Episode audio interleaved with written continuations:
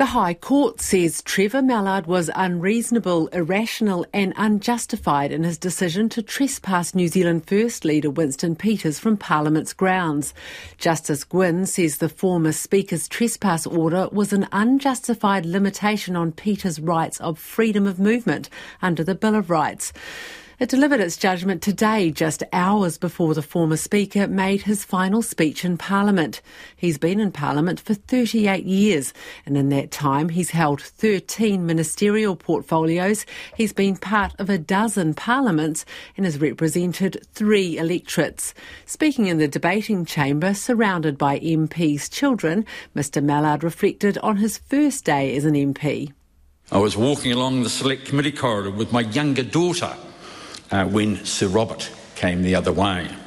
He's still the Prime Minister. In fact, it took a brave intervention from Jim McLay to get him to follow constitutional conventions. No police, no staffers. That's the way it was in those days. The Prime Minister just wandered around. Two year old Beth sighted Sir Robert and called out, Daddy, there's Piggy Muldoon.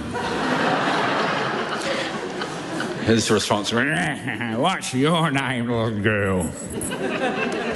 Later in Copperfields, he pointed at me and said in his stage whisper, Oh, is that one, McKinnon?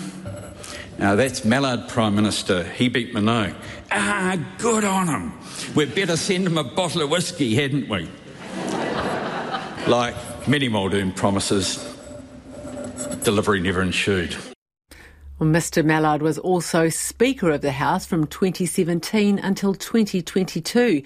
During his tenure, he introduced new rules to allow dogs at Parliament, and in an effort to make the precinct more child friendly, he funded a new playground on the lawn.